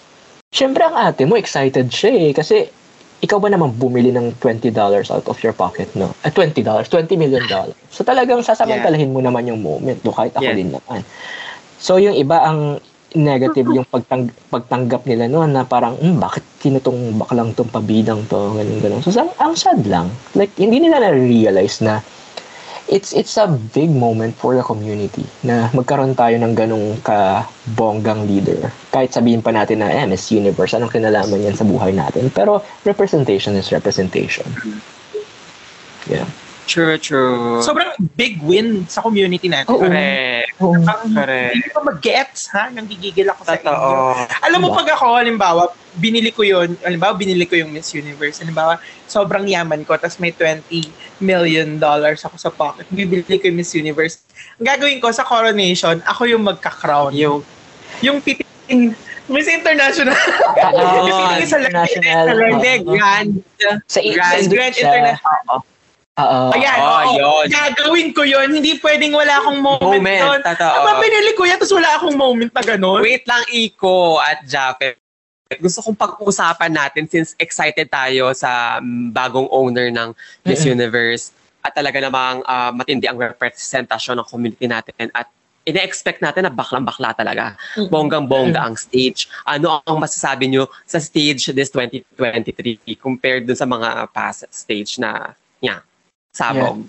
So, yung production company na gumawa ng stage and yung nag, nag-manage ng buong pageant is the same production company na nag-stage ng Miss Universe ni Catriona 2018. So, Thailand-based na agency. So, Thailand. oo. So, in-expect ko na talaga na bongga. Pero nung ano, meron kasing dress rehearsals eh, nung morning nung finals. So, nag-attend ako nun. Tapos parang ah. naiyak ako kasi ibang-iba yung stage transformation nung preliminaries. Nung preliminaries, parang patikim pa lang yun eh. Tapos pagdating nung finals, parang, ah, mangiyak-ngiyak ako. Tapos parang selfie-selfie, ganun. Talagang pinaghandaan nila yung stage. Yeah. Pero, alam mo, ako gustong gusto ko yung stage ng sa Thailand. Thailand. Oh my Thailand. gosh. Okay, may pa-runway. Grabe. At saka gusto ko lang itanong din Iko, anong rep, ah, wait lang, anong inspiration nila dito parang Japanese? Ba kasi may mga nakikita akong parang um, Mix, mix, ano. Oo, may pa mga lantern sila sa gilid, ganyan. Alam mo, sa totoo lang, wala. Wala silang inspiration. Seryoso yung naka- ba? Ah, oo, kasi yun yung napansin ko. Like, yung buong pageant, meron silang parang narrative na parang nasa New Orleans, ganun, nasa Bayou, ganun, parang French Quarter, Mardi Gras effect, ganun. Pero I think hindi nila na-translate yung sa stage design, which is a letdown. Yun nga eh. Oy, wait, may, may question ako. Meron bang ano, meron bang parang, alam mo yung LED light sa ilalim? Hmm. Meron, So, no? Meron. Kasi ang Tapos ganda ng sobrang face shy-. Yeah, shining, shimmery yung floor, madulas. Yung floor? Oo. Oo. Kasi alam mo, gan, sobrang ewan ko ba. Ewan ko, peak, peak para sa akin talaga yung sa Thailand. Oo, Peak nakalimut. ng Miss Universe. na Parang, Oo. fuck, ganyan Para dapat. silang may ringlet sa face. May nakalimutan ako sinabi mo na may isang pageant na ang dilim-dilim. Anong pageant yun? Kay Maxine Medina ba? Sa Philippines. Sa Philippines. Sa Yun. Pili- Philippines, yung ang dilim-dilim. Gigigil ako. Oo, oh, yun na Nanggigigil nga. ako doon. Oo. Alam mo, nagmumura ako noon nung Mm. nakita ko yun sa Pilipinas. Parang, hi, nasa ang ilaw? Parang, Sure. alam mo yung, syempre, ano, ko, theater, parang, maganda Ako, sa, tsaka video editor ako. So, pag may nakikita ko na parang, ay, hello? Ay, sorry. hello? Ano? Yan, ma- malinaw na ba? Ayan, okay na. Okay. From the top. Yeah. Ayun, yun nga, since theater Sa kid ako, Pilipinas. tsaka video, oo, video editor ako, nung nakita ko sa Pilipinas, nanggigigil talaga ako, nagmumura talaga ako. Na parang ilaw! Parang Nasaan yung nasa taas ilaw? lang, no? Oo, tsaka yung may may shadow sila sa mukha. Yes, oo. correct. Oo. Overhead na light. In Yeah. fairness, dito sa New Orleans, ah, yung venue is sa convention center. So, parang hindi siya talaga pang mga magganitong kalalaking event. Malaki yung venue, pero I expected na kukuha sila ng Coliseum levels. Ganun. Siguro mahal. Kaya hindi ganun. Mm. Pero okay yung lighting dun sa ano pageant. Tuwa ako. Sa ano, o singit ko lang, sa sobrang transphobic ng napakaraming Pilipino online, even mga part ng, even yung sa mga, sa part ng mga LGBTQ plus community, tingin mo, Iko, gaano pa tayo katagal before mag-move on sa pagiging homophobic, transphobic? Ako, ako naman, ano, hopeful ako sa generation na to. Like, kahit na may mga mangilan-ilan na sobrang transphobic sa mga comments, sa mga live. Al- alam nyo ba, Mm-mm. ang toxic ng mga pageant fans kasi nag-li- nagla-live ako, 'di ba, sa Instagram. Mm. Tapos, syempre inikot ko yung camera para ipakita yung sarili ko naman, 'di ba? Na nandito ako ngayon sa venue, kakachika ko lang with Celeste. Aba, ang mga comment parang, uy, bayot, wag ka nang anong kunwari, wala ka dyan sa venue, mga ganon. Kaya, bayot, wala kaming pakialam sa mukha mo. Like, ganun ka-toxic yung mga pageant fans. And may chismis nga na ano, na kaya daw hindi nakapasok yung Pilipinas kasi pinaparusahan tayo ng bagong organization kasi ang toxic daw. Like number one bully daw tayo sa pageant world. Pero ho- hopeful naman ako Oh na magigising na yung mga fans, ganon, na parang mas magiging conscious na sila sa mga binibitawan nilang salita. Kasi ako nga kahit na hindi ko parating ginagawa yung pagla-live na yun, parang nakaka-apekto pa rin sa akin yun, di ba? Parang magpa-plummet yung emotion mo na kakachika mo lang sa mga Miss Sure. Universe tapos babardahin ka sa live. Alam mo yun, parang, ay, ayoko nung gawin to. Totoo. Nakaka-demotivate, Naka- nakakairita. Correct. Parang gusto mo na lang mang, mang niko dyan bigla. Mm. Feel. Oo. Sa, ikaw ba, Iko, si- since um, ah, matagal ka na rin naman na fan, sa- ano ang masasabi mo dun sa mga may, um, what you call this? May, may tama naman yung ano nila, yung komento nila about sa pageant na nangyari, pero yung iba kasi ang Parang microaggression. hindi ang nakikita ng iba na oh, di bakla, wag ka na lang manood, ganyan ganyan. Parang blind na sila sa fanaticism na dapat um, ah, maganda lang lagi nila nakikita and hindi na sila nag um, think outside the box. uh, outside the box. Oo, naalala ko kasi sa ah, Miss Universe Philippines to, um, meron doon na parang nag-join siya. Tapos hindi siya yung typical na na beauty. Na prototype, oo. Ay, nawala. Ah, ba't nawala? Hello? O, panandalian pong nawala. Ayan. Ayan, naririnig mo na kami? Ayan, narinig ka. Ayan. Ayan, narinig ka. Ayun nga, meron, meron sa Miss Universe Philippines na parang, ano siya, um, hindi typical yung, yung na pang beauty pageant, yung beauty Ah, niya. oo. Tapos, tas maliit siya. Hindi siya ganun katangkad. Tapos grabe yung Pilipino kung Ay, si ano ba to? Si, si Ains, Ains, Si Ains. Ains Bernos. Si Tama. Bernos. Oo. Oh, yan. Oo, Oo. parang Correct. Ano masasabi mo dun sa mga, ano, may constructive criticism naman sa about sa pageant, pero ang toxic nga ng iba na, Ay, na hindi constructive yon. Meron, meron din namang mga Hindi, pageant fans na ano no, sobrang parang mga analyst kung Yeah. mag-analisa ng mga nangyayari, ganun. Tapos nakakatulong din naman and iniisip natin na hindi sila pinapakinggan ng mga girls. Yung alam mo yung mga girls, nag nagbabasa yan ng mga comments. Pupunta sila sa mga forums, True. sa mga Facebook group. Tapos nakaka-absorb sila ng mga ano feedback. And hindi lang sila, kahit yung mga handler nila.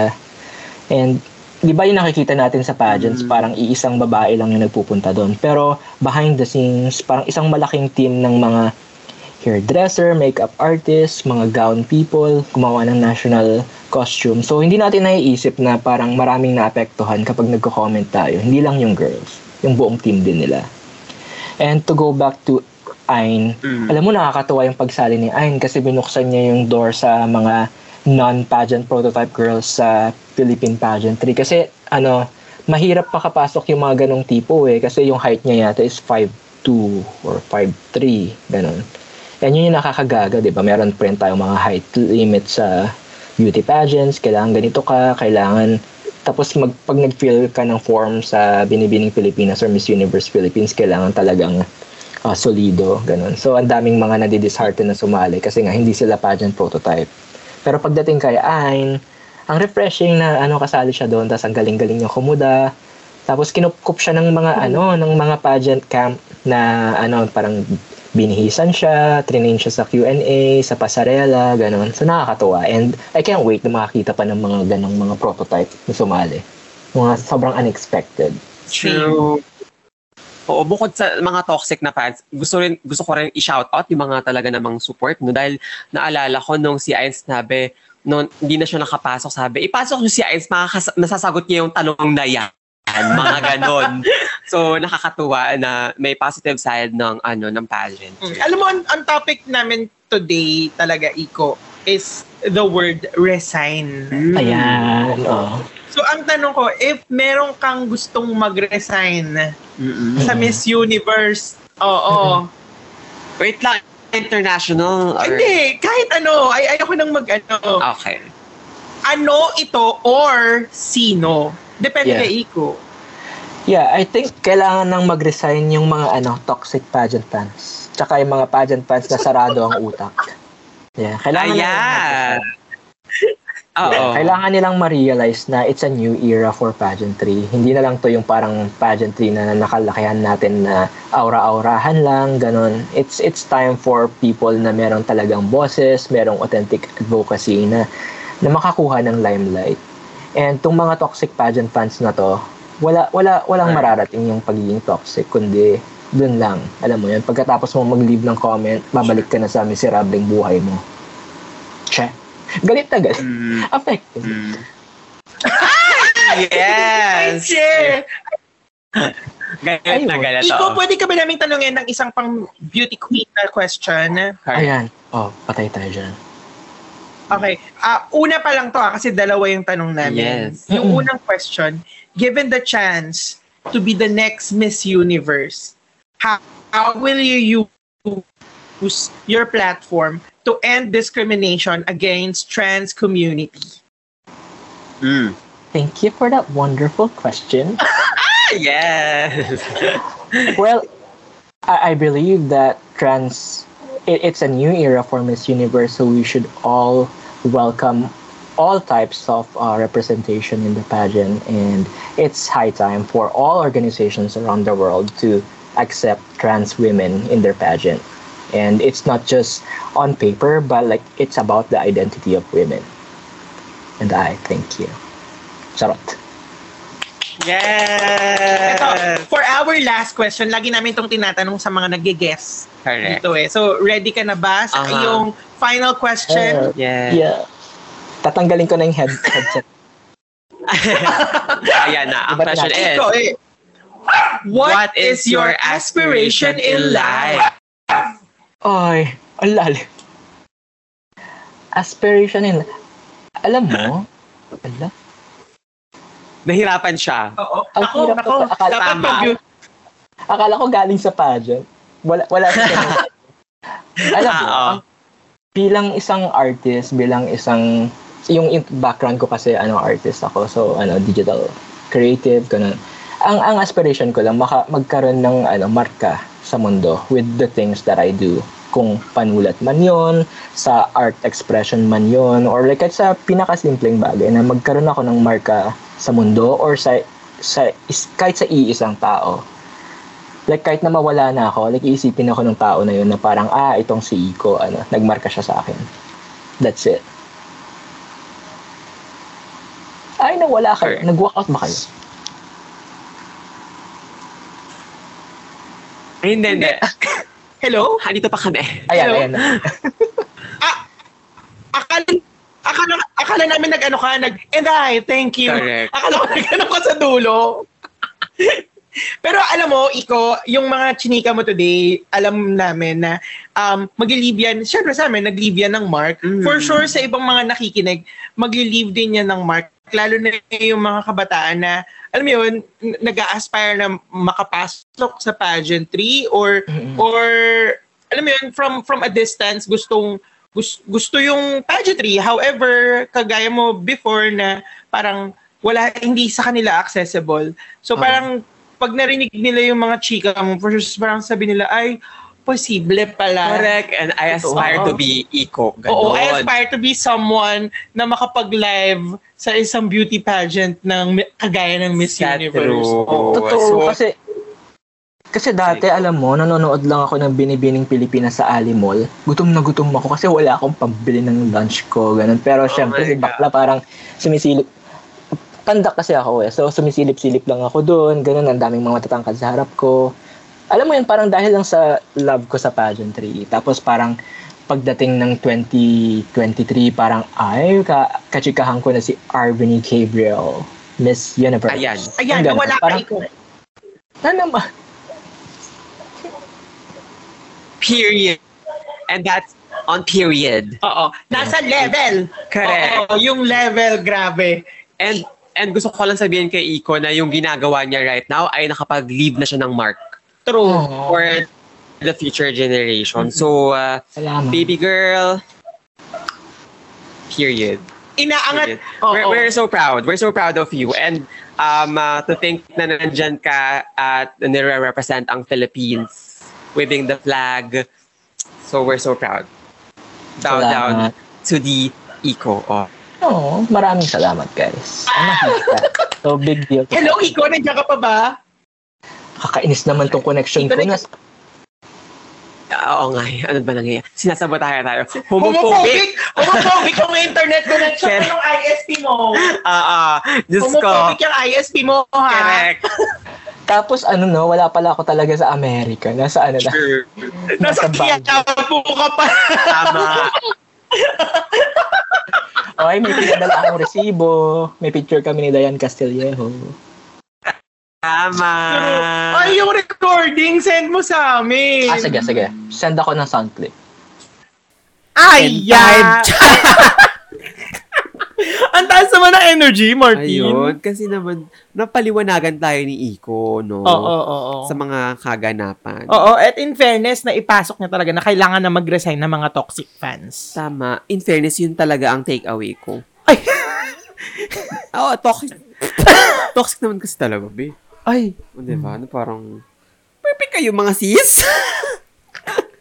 Kahit na lang yung ano, bagong may-ari, binabardan nyo. Alam mo, doon ako na- Imbes na maging proud kayo, di ba? doon ako, doon ako natotoxican. Bobo. Ay, doon ako natotoxican na parang, doon ako natotoxican sa sa pagbarda nila kay Anne. An. okay, hindi naman- hindi ko sinasabing okay lang na bardahin ni si, si Celeste, ah. Um, hindi, wala, wala hindi okay yun. Parang wala, wala Ay, yung talaga. mga Kasi contestant doon, they tried their best. they Ilang did araw, their best. Ah, ilang araw na sila nagre-rehearse. Mm-mm. Pagod na yung katawan nila tsaka utak nila kakasagot ng mga kung ano-anong katanungan sa mga Mm-mm. reporters. Tapos, ma, mga ano mo lang, ay, hindi siya lumaban, hindi siya ganito, hindi siya ganito. Ay, te, ikaw kaya magsuot ng heels 9 to 5 ng ilang oras o lagpas pa sa rehearsal nila tapos ganun kataas na 8 or 7 inches na heels. Sige nga. Pero alam mo, ano, Nakakaloka hindi ako kayo. magpapaka, ano, ah, hipokrito. Tama ba? Hindi ako magpapaka-hypocrite kasi I remember nung panahon ni, ano, ni Pia Wurtzbach tsaka ni Catriona Gray. Alam mo yung naiuwi na nila yung crown? Hmm. Ganyan-ganyan. Sila na yung nanalo. Yet, meron pa rin akong kuda na parang, bakit niya sinabi yung silver linings? Mm. Parang, bakit, bakit very, ano, very Mm. ah, out of touch? Ganun, ganun ako kung, ano, before, fan, na parang, Alam mo, critical okay lang ako dun sa mga sagot nila. Lalo yung kay Pia sa US. Mm. Oh. Alam mo, hindi okay lang yun eh. Kasi nga, at least, i- ikaw, theater, i- inaano mo, pinapractice mo yung critical thinking mo sa mga sinasabi ng mga queens. Mm-mm. Na may point. Kasi recently lang, hindi ewan ko kung recently lang or years ago na may sinabi si Pia na may, kung may pinagsisiyan siya during the pageant nung question Ay, yung and sagot answer. niya. Ah, answer, ano? Question, question and Oh. answer. Yung sagot niya about sa sa relationship ng Philippines at saka ng Amerika. Which is correct naman. Ang, ang, um, ang gusto ko lang sabihin, yung mga fans na very sa physique na katingin, yung sa panglabas. Ay, oo. So, ikaw hindi mo dapat burahin yun kasi ayaw mo maging toxic na fans. Eh, tama lang naman na i-practice natin na eh, tinitik natin ng grand, na, ano to? grain of salt yung sinasabi nila. Kasi they represent the whole country. So, ko yung grain of salt. period. Ay, kanina, gusto kong da- dapat pala sinabi natin sa umpisa na parang, um, take what, ano may mga sinasabi yung mga nagmamanifest man. Take what's, ano ba to? Ayan na naman! Yan, putang ina nyo. Oo. Take ano? Ayun, take what resonates, leave what doesn't. Ganon. Ay! So, Saan galing yan? sa mga nagkaganon-ganon na mga Baraha? tarot cards na parang, Oo. um, ma- sabi na, tok-tok, ah, kakatok nila kakatok yung, ka. ano. Nagpa-reading ka na ba? Hindi, sa TikTok nga lang to. Ah, sa TikTok Na parang, okay na pa, may reason kaya ka napadaan sa FYP ko, ay dumaan ako sa FYP mo dahil chururut, chururut, at yung message ito ay para sa'yo. Kaya naman, take what, ah, what resonates, leave what doesn't. Okay, ang unang card, death. Oy, ang ganda naman ng ganyan. ah, diba? Alam mo, pag ako naging ganyan, pagkakaperahan ko ng bongga. Tama. Sabi ko, okay, uh, uh, take what resonates, leave the money. Tama. Mm. Oh, di ba? Uh, Does the money resonates to you? No. Leave the money. Mhm. Ganon agad ako. Correct. Dapat pag manghula ka, Oh. alam ko kung mag, magkano ang dala mong pera. At iiwan mo yan lahat sa akin. Kung di mo yan iiwan, eto ang baraha mo. Ah. Put death. Accident. Mga Mm, ganun. Hello? Correct. Sama. Di ba Sama masama ng mga, yun? ng mga bading. Totoo. Sama. Sama talaga ng mga bakla. Sure, sure, sure. Alam ako, tayo yung magiging villain. Oo. Alam mo, pag, pag ako umattend ng kasal, tapos pinagsalita ako, Lagot. gagamitin ko yung opportunity na yon Mhm. To raise awareness sa mga struggles ko. Mhm. Parang ganun na lagi yung gagawin ko. Every time na pahawakin ako ng mic, no, I will insert my struggles. I will use that platform to sell the world, oops, the universe rather, that I am confidently beautiful with the heart. Thank you. Okay, dumako na tayo sa ah, segment Ayan. na kung saan magbabasa tayo ng mga iniwang komento Ay. ng mga... Akala ko, Ano? nagulat ako dito ha, meron pa pala tayong segment. Oh, ako rin eh. Oo. ko Ngayon lang pumasok, kakasabi lang ni oh, Derek. Sabi, oh, ah, ipasok niya yung Di pa segment. tapos, basahin niyo yan. Ah. Huy, napanood ko yung extra ulit. Mm. Kasama kita, di ba? Tama, Nanonood tama, ng tama. extra. Mm. Ang ganda.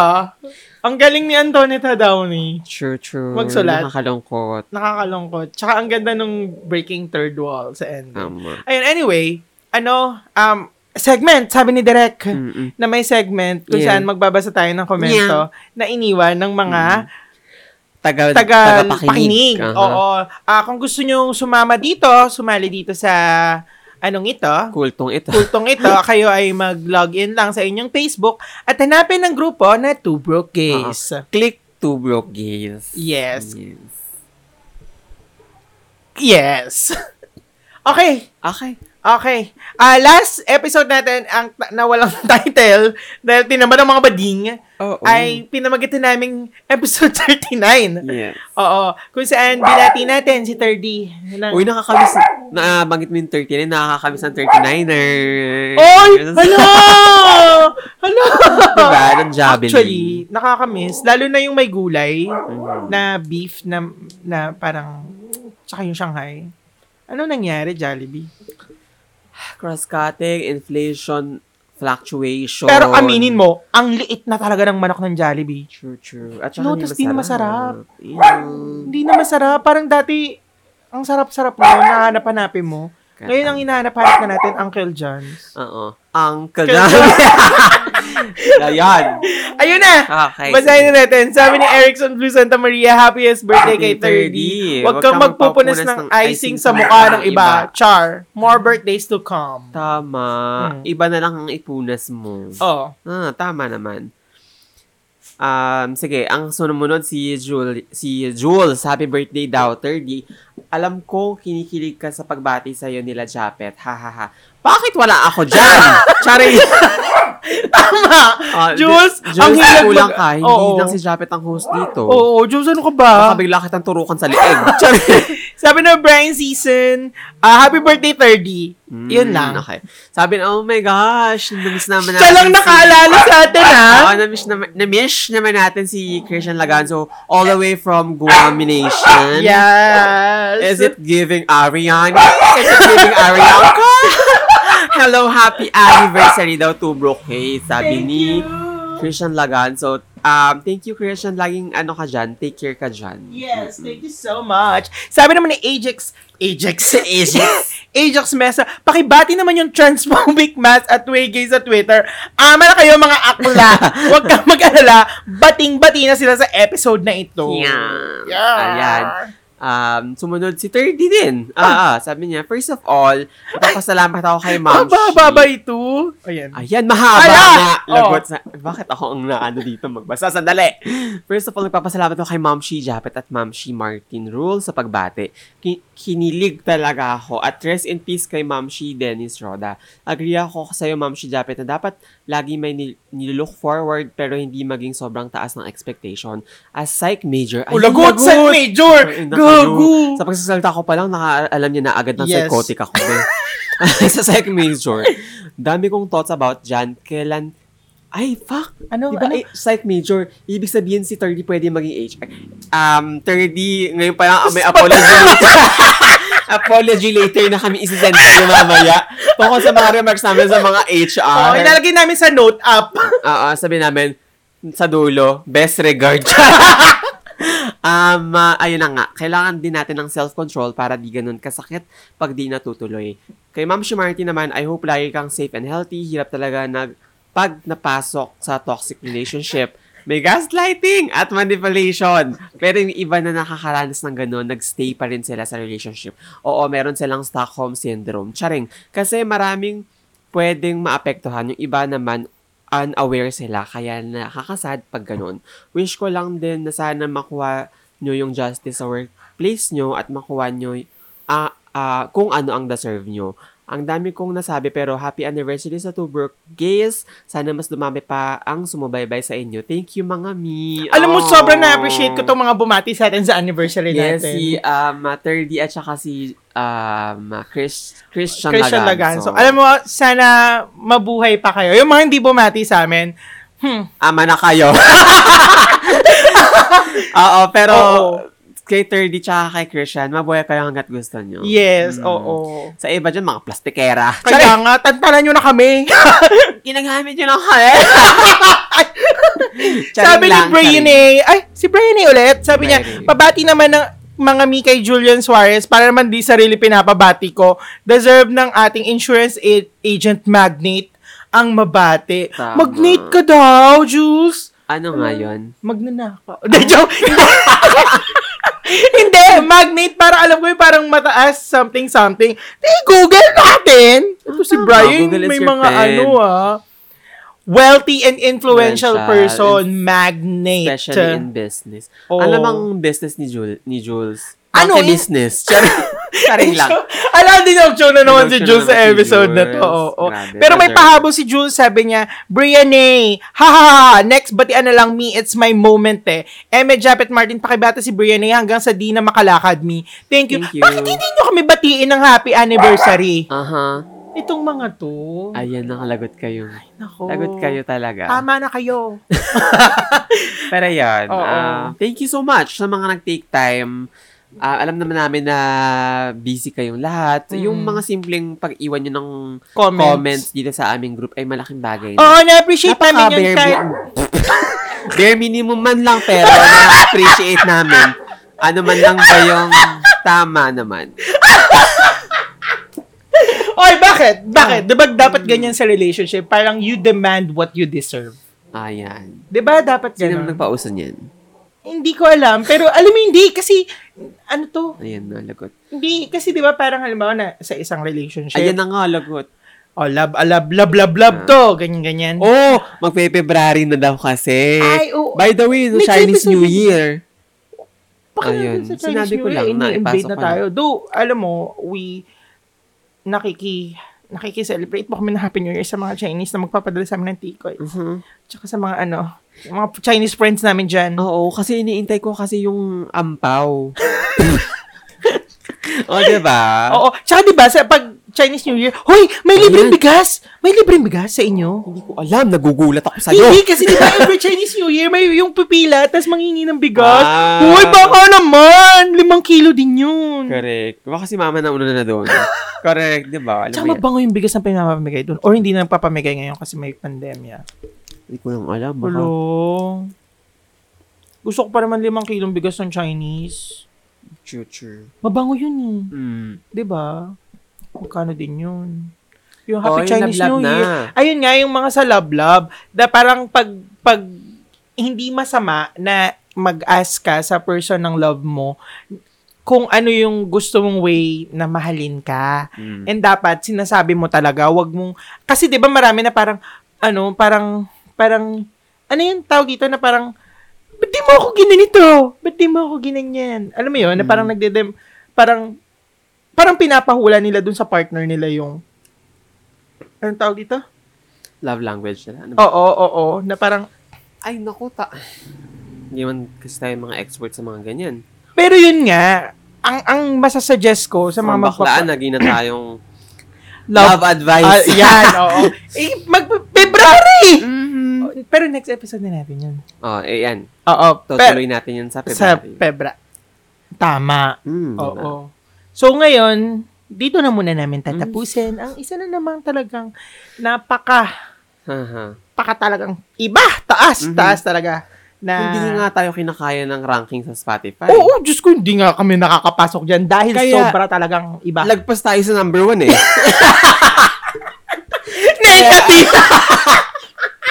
kaya, kaya hindi tayo makita sa list. tama, tama. Mm, di ba? Mhm. Yung mga, Spotify, kawalan nyo yan. yung mga great. Oo. Ay, talaga.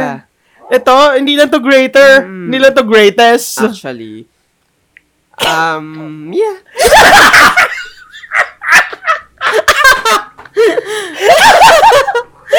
so, yun. Sana nakatulong kami sa pag-ibsan sa inyong mga problema. So, sobra. Hoy, ba't mo naman tinatouch screen yung mouse? Ah, sobrang um, iba natin, no? hindi lang, hindi lang tayo sa basta-basta nagre-record sa microphone at ano device. Sa satellite na tayo. for, for the megaphone tayo. As blob pala tayo, no? Mm. Martin, Saya ka na naman, Bes. ang sakit ng tiyan ko. Deserve. Nakailan si... Tututut na naman tayo Oo. mamaya. Ayun, hanggang dito na lang. Sana kayo ay talagang nasiyahan, niligayahan, at napuno na Nasarapan. naman, no, nasarapan. Nasarapan, At oo. napuno na naman ng mga pambaklang impormasyon ang inyong mga ulo. correct, correct. Um, May gusto ko sabihin, Mark?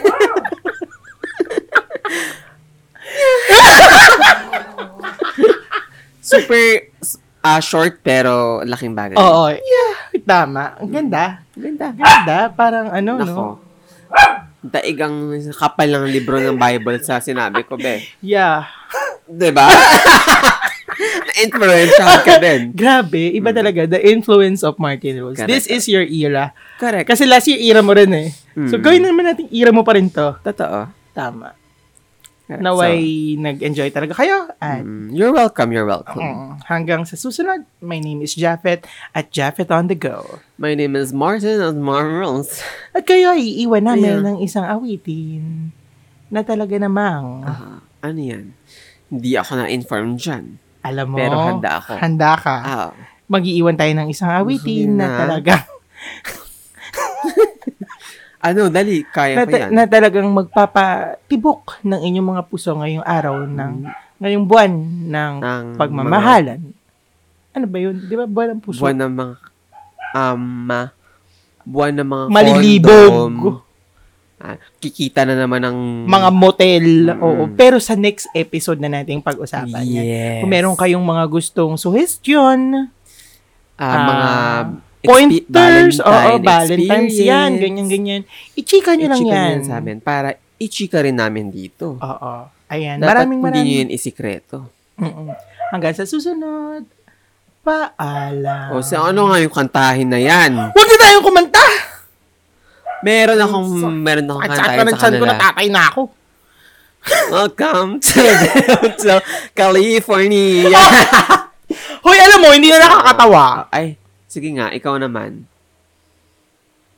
Nakalimutan Huwag mo. ka nang mawala. hindi, hindi na ako natatawa kasi sinasadya na nung iba. Okay. Yung yung mga hindi sinasadya, okay pa eh. Pero yung mga Ah, kasi sinasadya. na, nasawa, nagsawa ka Oo. na.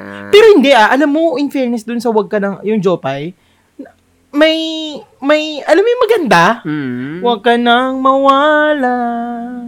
Huwag ka nang mawala. Ngayon,